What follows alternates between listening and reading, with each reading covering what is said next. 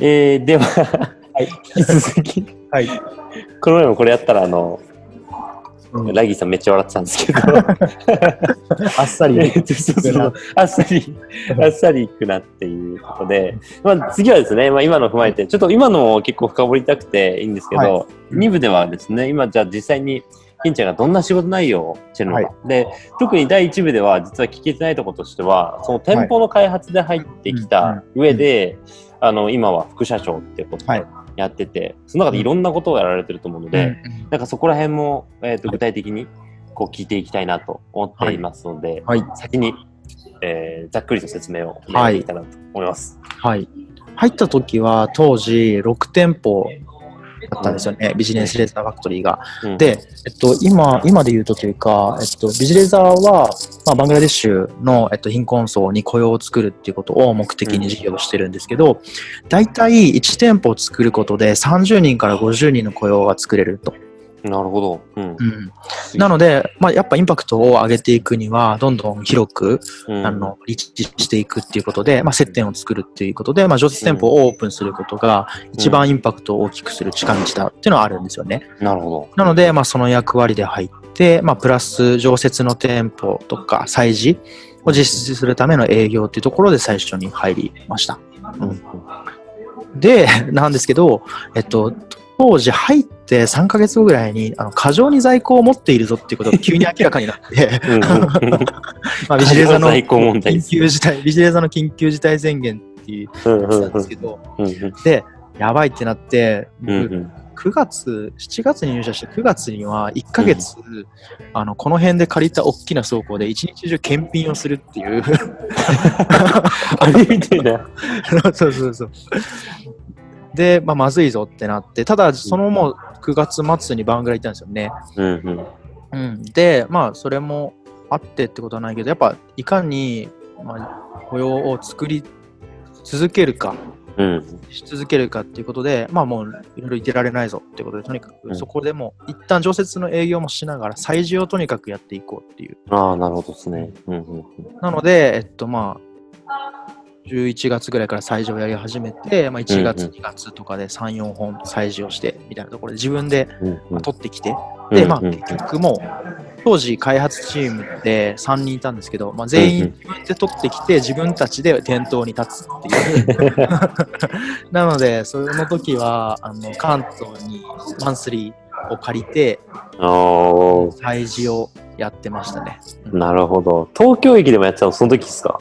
東京駅もね、うん、それ、東京駅はちょっと前かな。あ、前か。なるほど、うんなるほど。うんいや、行かせてもらったことがあって、はいはいはいすげえ人だかりできてたそう。そうですね、ありがたい。そうなんだ。催事ラッシュがそこで。え、1ヶ月に、もう、てか、隙間なくだから埋まってる感じですよね、催事が。隙間なくやってました。当時はね、ラゾーナ川崎さんでやって。そのまま池袋駅でやって、で、そのまま、えっと、撤収したまま、えっと、夜間になんだっけ、新宿のルミネストさんに行ってみたいな感じで絶え間なく催事をやってましたね。なるほど。すごいっすね。じゃあ全然福岡には帰ってこずみたい福岡には帰ってこず。そっか。そう。なるほど。はい。なんかそれは収まったんですか？緊急事態宣言は。そうですね、緊急事態宣言は超えて、うんうんうんうん。で、まあ、福岡に戻ってきたタイミングで、まあ、店舗統括っていう形になって、まあ、店舗統括なんですけど、店舗開発も当時メンバーがちょ3人いたんですけど、さっき言ったように、うんうんうん、二人あの、いなくなったんで、店舗開発から。一人で開発をしながら、店舗統括をしながら、反則とかも見ながら、みたいなのをしてましたね。あ二人、その、あの、はい。あれですよね、三人いて、金ちゃんだけ残ったって感じなんですか、残った、そうそうそう金ちゃんだ。け、他の、他の子たちはどっか行っ一人ちゃったって結婚で退職して、一人は今宮崎で店長をやってるんですけどあ、、そうか、そうか、そうか。そう。あれですよね、美味しいコーヒーを、はあの販売されてますよね。そっか。なるほど。そうそうです。そうか。いや、なんか、あれですよね。その時、実はなんかあのー、はいつ出そうかと思ってたんですけど、はいはいはい。えっ、と、金ちゃんのこのラジオを撮る前に、うん。実は代表の原口さんにもちょっと、あ、そうなの？そう、話をお聞きしてて、はいはい。まあなんかこの緊急事態に入って採用している時の、うん。やっぱ、りこう、あのー、なんですかね、うん。こう、多分、こう、二人っていうのは、うんうんうんその経験もそこまですごい金ちゃんほどはなかった、うん。多分。うんうん。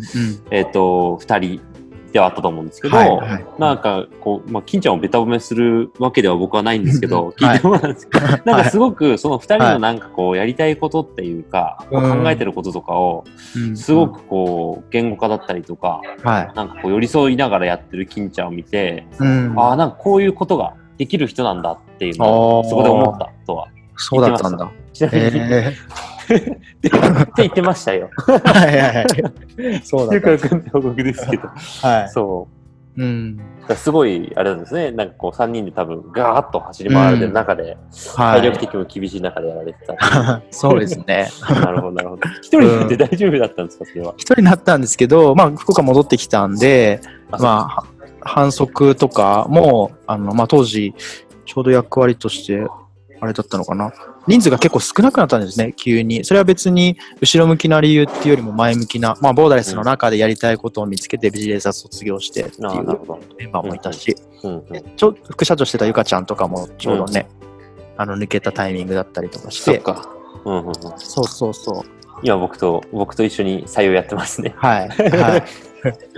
そうなんですよ。で、戻ってきてちょっと、えっと、反則とか店舗統括ってしながら、うん、で、ちょうど入社して1年ぐらいの時に、うんうん、店舗統括の副社長という形になって、まあ、うん全体を見ていこう、見ていこうというか、うん店舗のみんななの力になろうという形で店舗統括っていう形になりました。うんうんうんうん。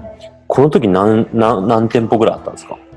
どうだろうけ今18店舗なんですけど、えっと、僕が店舗統括してたのが、いつまでだ？去年の多分、秋、冬ぐらいだから、うん16店舗ぐらいなのかな。なるほど。は大変な数ですね。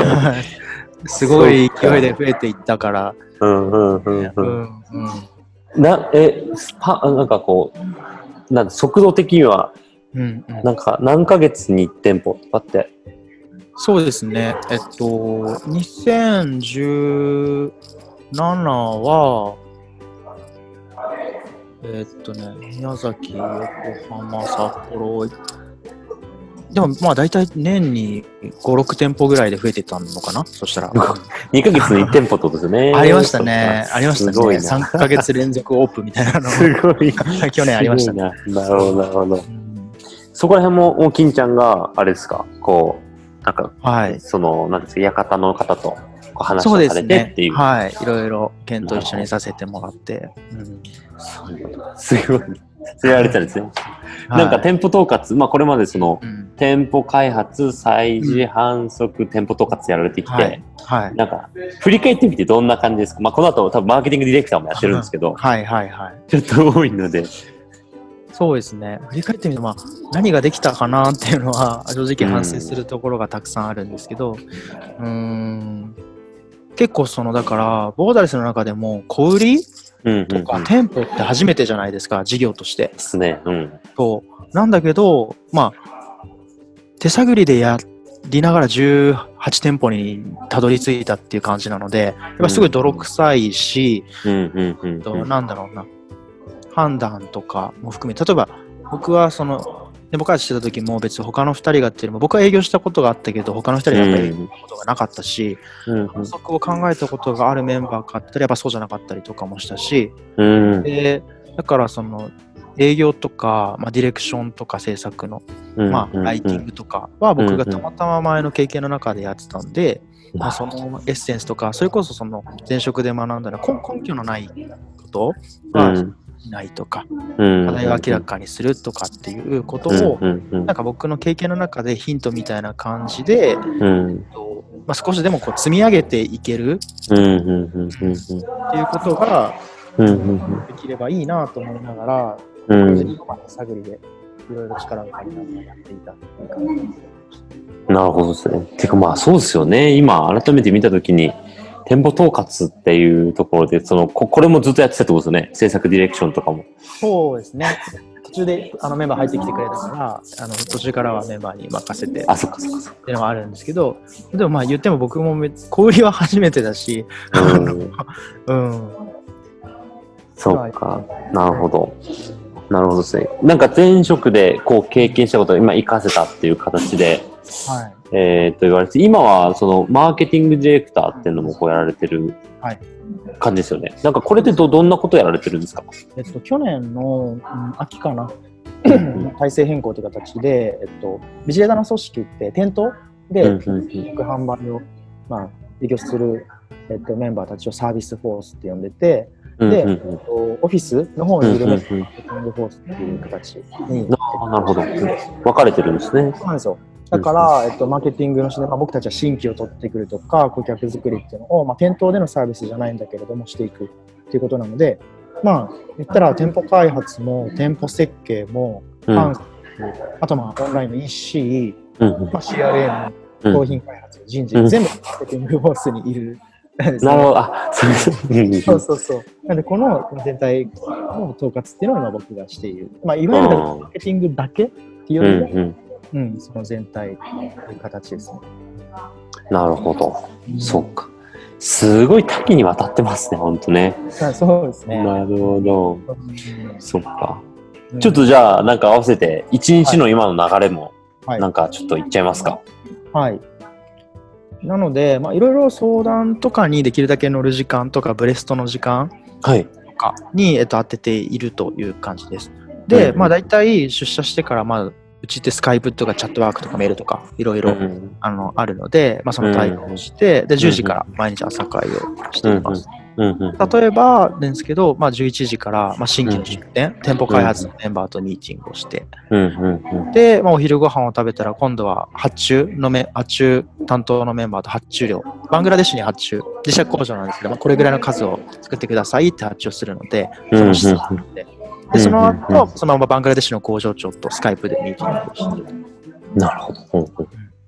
で、まあ、その後、大体午後には、まあ、3時半とかだったら、まあ、店頭のポップとかブログとか、うん。SNS とかのビジュアルだったりとか、文言のフィードバックをして、うんうんうん。で、まあ、えっと、設定とかはメンバーに任せて、で、今度は、えっと、それが終わったら、えっと、バングラから届いた商品のサンプルを商品開発のメンバーと一緒に確認して、まあ、ここはこうした方がいいですね、みたいな話をする。うんうんうん。あと、まあ、人事もあるので、まあ、その後は新卒とかの、今だったらですね、採用面接をして、みたいな形で、まあ、できるだけ、えっと、できるだけ？というか、まあ、いろんな役割の中で時間を割いてやっていくの一日です。は いいやいありすぎる。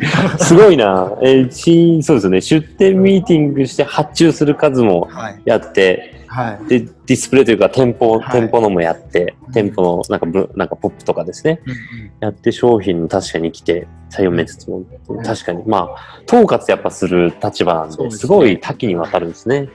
うんなるほど。これちなみに、えっと、あれですよね、ビジネスはやっぱり、あのー全国にも18ですよね、18店舗あるんで、はい。基本やっぱり遠隔でこうやり取りすることが、このオンラインでやることが多いって感じ。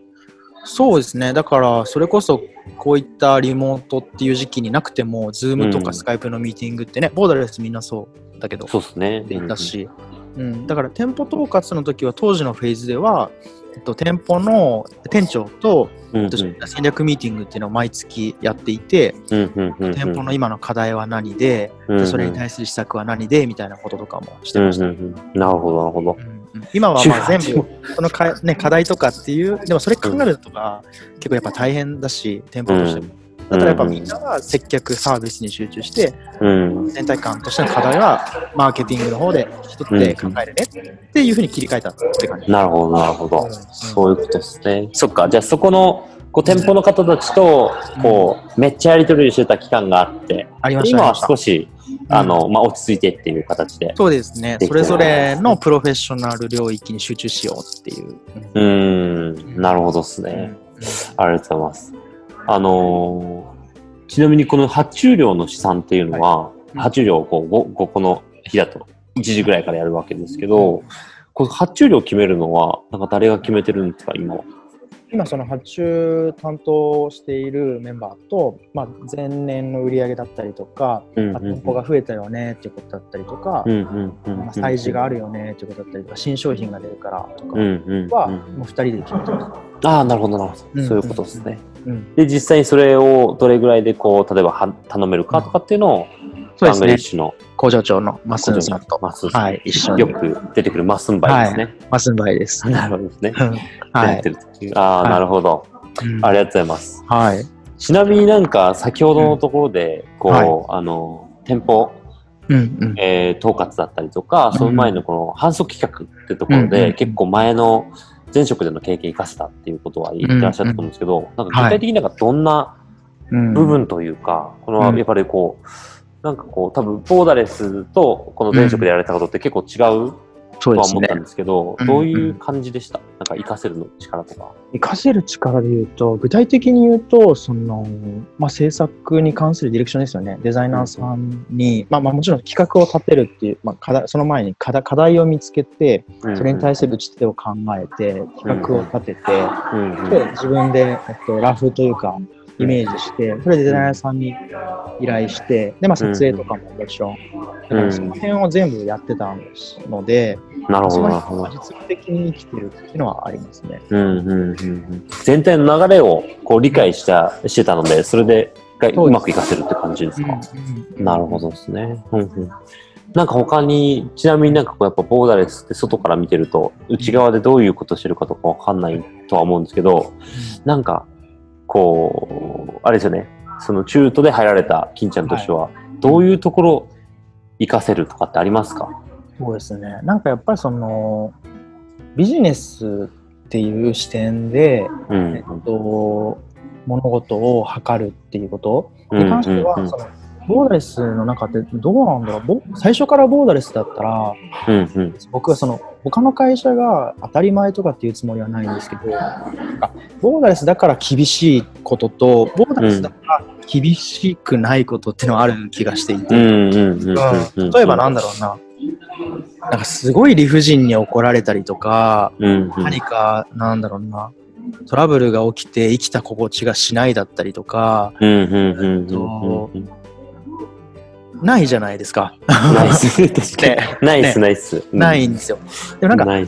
働くってなんかななブラックなのかな？でもそれもセットだと思ってて厳しさとかうんがなかなかないっていうことは現実としてあるなと思っていてうんうん僕らはその NPO とか NGO じゃなくて永続的にってうんいうのがやっぱりソーシャルビジネスっていう中でうん厳しさみたいなこととか、うんうんげ現実のこととかうん。現実的に判断するとかっていうのはやっぱり、うん、経験とか肌感として持っている人がボーダーズの中にジョインしていくことで、うん。お互いにいいうん。気分が生まれるんじゃないかなって、いやなんか僕すごいものやっぱ事業家の子たちすげえなっていうふうに思うわけですよ。うん。うん、でで事業家の子たちはやっぱどんどんその熱量で社会問題を解決したいというのでもうガシガシガシガシそこをやるべきで。うんじゃあ実際にオペレーションを組むよって話だったりとかうん。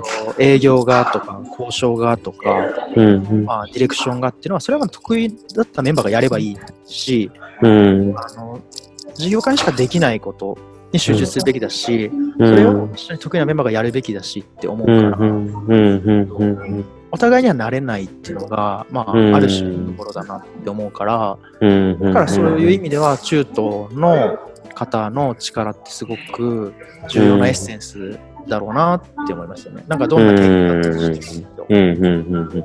うん。確かにそうっすよね。どうしても、あの前の第2回のラッギーさんのとこでもちょっと、はい。あの、話が出ちゃった、出ちゃ出ちゃったというか出たんですけど、はい。そう。なんですか、さっき金ちゃんが言った通り、こう、めちゃくちゃ愚直に本当、ボーダレスの人たちってやるけど、うん。こう、なんか何か得意分野というか、専門分野があって愚直にやってるかっていうよりは、うん。なんかむしろその、社会問題の解決にその能力が必要なんで、うん。それを身につけようと努力するっていう感じだったりとか、うん。するときに、やっぱりこう、それまでどこかで、そういうこう、スキルとかを身につけられた方が近くにいてくれたら、うん多分すごい勢いで進むし、うんそれがないと本当にこう、みんな都市空間で戦うみたいな。でもなんかその情熱はやっぱりね、なんか誰にでも持てるものじゃないからやっぱすげえなって思うから。う。うんんなるほど。どうですか？ちなみに、金ちゃん、はいそのなんかこう、そういうこう起業家の熱量に触れたりとかする,、うんうん。するっていう、なんかうん。瞬間って、うんうん。なんかこう感情の中でどういうことが起きてるんですか？そうですね。やっなんかまあね、年も食ってきたんで、あの、若い子の力になりたいっていう 気持ちはまあどんどん強くなるっていうのはあるけど、まあ、はい、それもあるけど、うん、あの、僕自身、なんか、こここに入って変わったなって思うのは、その店舗統括とかもそうだし、うん、あの、マネー、いわゆるママネージャーというか、職になるイメージがこれまでなかったんですよ、ずっと。リーダーとかマネージャーとか。というか、なりたくなかった。なりたくなかった。自分の仕事をしながら、成果を残していくっていうことを練習したから、別にそれが人に関心がないってことではないんだけれども、うん、でもなんかできれば役職なんてっていう感じ。あの、ひっそり生きていきたい。だから、ラジオにも出たくないし。無理やり出しちゃったみたいな じゃないです日の目を浴びずに、だからまあ、日の目を浴びずにっていうのは別にしながら、でも、うん、面談とか、こうですって面談がね、年に4回あるんですね。そで、うんうん、その中でいろいろ話をしていったりとか、うん、やっぱりできなかったことができるようになるメンバーとかを目の当たりにしていると、うんやっぱなんか、なんとかしてあげたいなとか、なんか最低的なオプションを提示してあげたいなとかってすごく思うようになってきて、だからなんか、立場が、役職がその人を作るみたいな形はどんどん変わってきたなって思う。で、その中でやっぱ、眼差しというか、うん、っていう中でこう、今までなんだろうな自分の中に目を向けてこなかったというかあんまりそこはなんかしたしたくなかったというか、あの部分も、まあ、挑戦することになり、でその上でやっぱり起業家に対しても、吉田で働く全員のメンバーに対しても、なんかできることはなんかしてやりたいなってすごく思うし、うんこの前もあれ、多分高橋いたけど、あの、ハチドリの子たち。ああ、はいはい。うん、ハチドリの子たちが今ほとんど新卒じゃないですか。うんうんうんうん。が、あのね、電話営業というかね、してた時に、うんうん、あ、そら切られるぜ、と。いう時にちょっともう我慢できなくなって、あの、言ってましたね。そうそうそうそう。そこがあるとそのタイミングで切られるんじゃないみたいなことは、前の僕だったらあんまなかったかもなっていうふうには思ったりはします。なるほど。いや、なんかあの瞬間、そうなんですよ。実は、こう、し今、八鳥電力は、えっ、ー、と、ボーダレスの新しい、新しい事業としてやってる中で、えっ、ー、と、新その新卒起業家として、こう、今年入ってきた子たちが、そこで実践の経験を積むっていう、えー、やってるんですけど、まあ本当にその自分で考えて動くみたいなことをやってる中で、そう、たまたまこの前その子たちのなんか机の方を一瞬見たときに、なんか金ちゃんが、なんかいろいろ教えてて、なんか、なん、なんですかね、あ、いい光景だなと僕は勝手に思ってて、はい、なんかこう、グループのよく垣根がないってボーダーで言うんですけど、本当に 座ってる席も一緒じゃないですか。そうですね。うん、なんか、あ、いいなって思いながらやってたんですけど、うんうん、あれ、あれ珍しいんですね。珍しいというか、前だった珍しいというかもう、なんだろうな、前だったらやらないって言い方は極端かもしれないけど、もうなんか我慢できなかったなっていうのは うん、そっか。そういう、こう、いいですね。